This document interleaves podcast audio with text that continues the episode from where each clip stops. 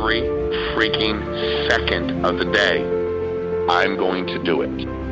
Everybody wants to be mother freaking wealthy. Are you willing to adapt? Are you willing to change? How uncomfortable are you willing to get? How willing are you going to be to allow me to help you? This is a marathon, not a sprint. You give up your right to be average and ordinary. You gotta show up earlier. You gotta be here later. You gotta hit harder. Be more productive. Be more focused. If you don't see it that way, you will fail at it. You guys have been the pillar and the backbone of Family First Life now for quite some time. Keep growing.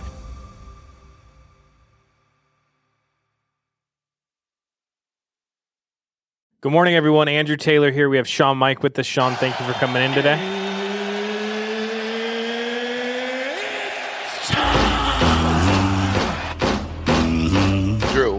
You, you can't. Yeah, you can't not do that. Sorry, I just that's All not right. okay. It's not acceptable. The first question is from uh, Stephen Yee, and it is What is the importance of selling while while building an agency, and what's the psychology behind it?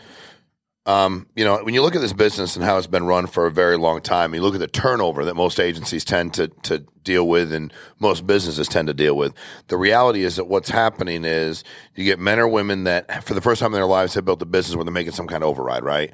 And then they decide, most of them decide, well, I'm not going to work anymore. Like, you know, I got 10 people selling some life insurance and I'm probably just not going to work anymore. And the problem is that it implodes. So you have people on your team that you're asking to do something you're not willing to do. You have on your have people on your team that are looking for the model to be validated. And also, I don't care if you're talking about their leads, budgeting, accountant, whatever you're talking to them about. Why would they listen to you? Because at the end of the day, you- don't have to be the number one salesperson. You don't have to sell for the rest of your life. But as you're building a business, you'll need the money to invest. So everybody's like, "How's the fa- what's the fastest way to grow a business?" Doing thirty every month, which is not complicated. Paying all your bills, living your life, having the extra money to put back in your business, hiring a staff or two, and then showing the people around you that it can be done, and also showing them that you're in it with them. Like, dude, we're in this together. We're doing the exact same thing, you and I.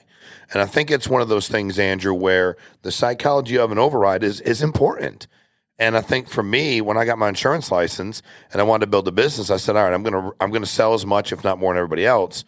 And I'm going to do that while I'm recruiting people, and I'm going to show them they can do the exact same thing. But I'm going to be in the trenches with them, fighting, working, and whole, and and and empowering them. And it gave me the ability, I think, at times when I needed to be.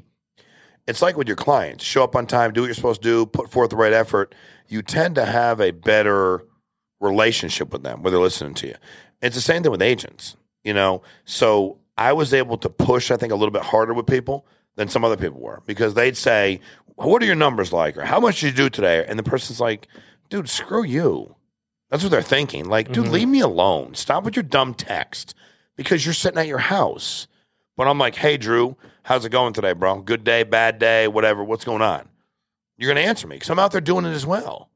You know, and then I, I, I tell you whatever I'm doing. If I'm having a bad day, I tell you. If I'm having a good day, I tell you. Whatever the deal is, I'm trying to support you and empower you. But you tended to give me more leeway as it pertains to what I was asking because I was doing the same thing you were doing.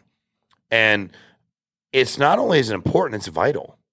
Like I, I don't now if you come in and you money's and when I say money's not up, I don't mean you have twenty four hundred dollars in the bank. I mean like you have money coming in already. You've either built the business, I don't know how it comes in, family, whatever. You do not need the money to build the business. You already make 50, 60, 70, 80 grand a month. And you're like, dude, I want to build a business here. I don't need to sell to do that.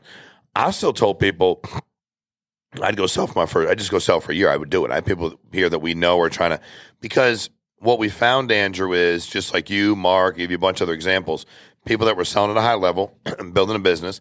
You're not lazy, but you're like, all right, I hit a million a month. So now I need to come out of the field. And then you come out of the field, you're looking for stuff to do and you're mm-hmm. bored. I mean, quite frankly, this is a phenomenal business because you can have 100, 200, 300 agents out there. We have systems in place. We built it so it's system driven. So now you're like, what do I do today? Let me find out what's going on with numbers. Let me reach out to people. Let me bother them. I don't, those that can't manage, micromanage. And those that don't have anything to do, micromanage. It's not just maybe you are a good manager when there's things to manage. You have nothing to manage. So you're sitting around going like, I got nothing to do. Let me call this guy up and see why I didn't sell yesterday. He already knows he didn't sell. He don't need you non-selling behind to call him and ask him why. So I think it's vital. It's crucial. Um, I think, and again, everybody can't be number one producer. I get that. Uh, That's ludicrous. Everybody cannot be number one. So, but are you doing enough where when somebody goes, you know what it's like, and you go, I do know what it's like. I know it's like to be on the phone, on Zoom, and in the home, and driving the appointments and booking the appointments because you're doing it. So that psychology, Andrew, when you watch people, like you watch sports, some of the coaches that never played, it takes them longer. You go, no, it doesn't. Yes, it does.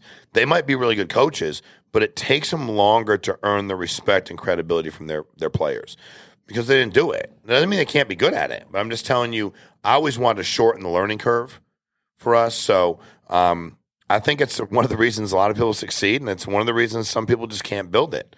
So a lot of companies that they brag about, you know, getting overrides and not having to sell. Well, think about this, Andrew. And by the way, we recruit all their people. They can't eclipse, they can't do one fifteenth of the volume we do.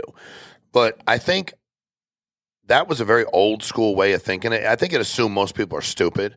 If you work at a company, think about it, let me ask let me ask you a question, Andrew. If you work at a company and the company's claim to fame is we make overrides, don't do anything, we get eight, ten people to sell some insurance, and we don't have to do anything at all during the day, and you're one of those eight or ten people selling, would you want to quit? Yeah. I would. Why would you not want to quit? And we had people join us because they were that's who they were. That was their deal there. And I think that's that old school, I'm gonna run an MLM, I'm not gonna do anything. And you're put here. And I think the reason that it's backfiring is they thought they owned their agents. And they thought the agents were concerned to leave and they thought they could treat them however they wanted to. Could you imagine? You know, I remember being at my old company and one of the guys that worked there said, Isn't it funny? Because this guy brings in all these cars and all the stuff he has, and none of us could ever afford to have that stuff while we're working here. And I'll never forget that. I was like, You're right. He's like, So what are we doing? Like none of us could ever afford that. He's making so much off, none of us could ever afford that. So I think it's been a best, very good recruiting tool for us. But Andrew, I'm not going to argue. I'm not trying to make sense out of nonsense, and I ain't going to argue with stupid.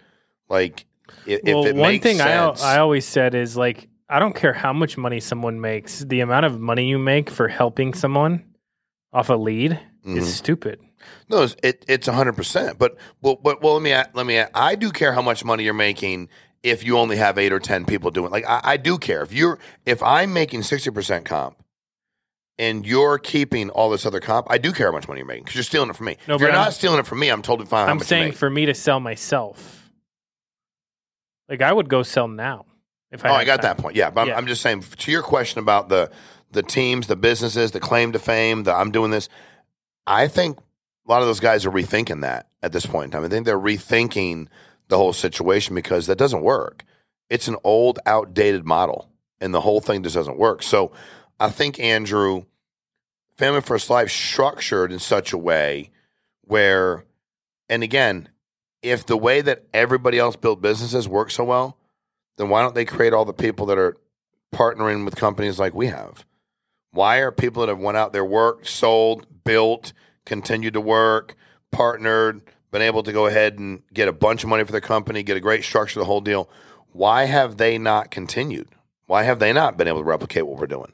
They can't, you know. So I think that, um, but I, I to your point, dude, I don't know. I liked selling, like, I, and it was never a lot of work. It's all relative, right? If I don't know, roofing houses, I'll you give you a bunch of examples of things I did, but selling life insurance, dude, that wasn't a lot of work. Going to people's houses, the override I made on myself was the biggest override I could make. Like, I'd go out in the field today.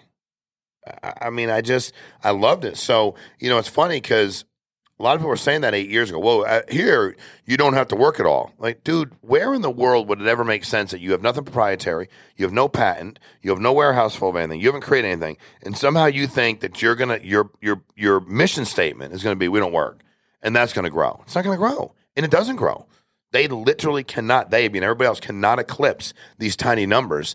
We do more in two weeks, three weeks than they do in a year, and they can't scale it because people are always going to quit. And I didn't want a high turnover. I wanted a company full of people that wanted to work here. I wanted to, to work hard to serve them well, and I didn't want to be turning people over every single day. That seemed like a lot of work. So if somebody is getting overrides and then what what's your opinion on them like kind of bragging about what they have like look I- Well, I I'm think- at the lake I'm But I actually think that's dumb. I don't, I don't even, you do what you want. You're an adult. But here's what I do know. When I got my license and I was selling two, three days a week because I had a full time job, and the guys that had recruited me posted stuff about where they were at, vacation, the whole deal. The next time I saw them, I was always like, "Hey, bro, you know, like you can live your life, but I'm tell you what, I'm not the only one that's demotivated demotivated by you posting your crap. I'm not the only one demotivated. You're demotivating a lot of people, and they're on our team, and some of them are on my team. I recruit them, so stop it. You don't do anything. You don't sign your life insurance. You're making overrides, and that's fine. Except, dude, it's not 1948 anymore. People have options. They have the internet. They can talk to people. They have social media. They know what's up. They know they're getting screwed, and they're going to quit. So, and again, I don't. Why I've never seen any high level anybody do that. That's that's not some social media. But like, dude, what are we trying to do? Are you trying to gain fans or gain people want to be in business with you? And I think that's that's the thing. I mean, it screams insecurity if I got to show you what I'm doing all day long that's not inclusive of work. And you know, the other struggle there is how many people on your team. I always tell people, guys said me the other day, well, these guys, you know, I want to do it this way, and this other guy told me I couldn't. I'm gonna do it this way, and I go, dude, you went and did it your own way. Nobody followed you. You're not a leader. You're a guy for a went on a walk. There ain't nobody with you. And I think that at the end of the day, Andrew, where does that ever get you? Where, where's your win for you? Where's your win? You brag to me about what you're doing and how you're not working. You think I want your lifestyle? You think that I'm getting my license because I'm think I'm going to magically be rich in a couple days and never have to work? No, doesn't make any kind of sense. So I just think we've done it very differently than the rest of the industry. We're going to continue to do it very differently. Yeah, that's huge. Um, what do you say to uh, agent that says they can't manage selling and recruiting at the same time? Um, neither one's a lot of work, so I get a little bit confused. You don't have to balance it. You know, people like, when do you sell? Every day. When do you recruit? Every day. I'm recruiting and selling every day. So if I had my appointments and said, here are my days and I'm selling, through my appointments, I'm waiting my appointments, the clients I was recruiting, my friends I was recruiting, people on social media I was recruiting. I was always recruiting. I think that's a good cop out though right? Like I can't just can't do them both at the same time. I don't know. I mean, thank God people don't do it. Thank God y'all don't do that when AC was born. can't parent two kids, dude. You could parent nine if you had nine. You'd you fi- you'd, you'd figure you because you have to. So the problem is for a lot of people they don't have to recruit at a full time basis. And I'm not telling you you have to do anything, but you're going to be selling life insurance for a very long time and living on you know getting by on what your efforts bring you and having no plan for your family if you don't build a business. And uh, I, I think you both you don't they're not exclusively similarly individually do this. It's what we do. It's like playing offense and defense in basketball. You play both. When you go down the court and you have the ball, you're on offense. Spins right bound, you're on defense. You got to play both. A common thing is agents will um, make money and they'll have more money than they've ever had, and then they seem to let off the gas hmm and then give that effort when they have to because they they got comfortable. Do do you have any opinion on why that happens or how somebody can avoid that? Yeah, I think people don't. If you really don't know why you're doing this, that's easy. If you're doing it just to get by, then that's going to happen. If you don't believe that you and your family can have more and deserve more, then that'll happen. Um, I think that at the end of the day, Andrew, what I what I struggle with is trying to figure out why if you could make. Here was always my thing. If I could work every day and spend a couple years getting ahead forever, why would I want to work part time for the rest of my life? That was always my thing. Like, why would I want to work 25, 30 hours a week until the day I died? As opposed to going, you know, I'm going to go knock down 60, 70 hours a week. I'm going to do it for a couple of years and build a big business. It's going to be nice and it's going to have resi- it's going to have money coming in. It's going to have real passive income, which would be great. But why am I not going to sell out right now? But I also, Andrew, wasn't doing this to be, you know, just to pay my bills. And and I always always not joke, but say to people, like, what do you want on your headstone? That, you know, Tom was a good bill payer. And also in our business, Andrew, I think we don't explain it properly sometimes. You can't be consistent. It's advanced business. 30% of it's going to fall off in 13 months. You literally can't be inconsistent. Rather, you can't. You have to be consistent because if you're inconsistent, it'll eat you alive. Because the minute something charges back, and it will charge back, you have nothing to replace it Yeah. because you're not working. You know, so I think that it's uh, you just have to be aware of what it is and watch people around you that are doing this for more than just trying to get by. But you know, it's funny. A lot of people complain about their situation in life, complain about their family situation, complain about where they came from, hate on people that had more than they do. You know what they do about it? Nothing. They do absolutely mother freaking nothing. They complain about it. and they have the opportunity to work 60, 70 hours a week. They have the opportunity to push through more. They have the opportunity to deal with adversity, but they don't. They choose not to. And as soon as they have enough money in the bank, twenty one hundred dollars, they spend it. Then they're broke, and they go back to work because their back's against the wall. At some point in time, your back being against the wall is annoying, Mhm. and at some point in time, you get pushed through that wall, Yeah. and you can lose a lot more than you think you can. That's awesome. Well, thank you for coming in, everybody. Thanks for joining us. We'll see you next Saturday, 8 a.m. Pacific Standard Time. Thanks, Shawn. Thank you, bud.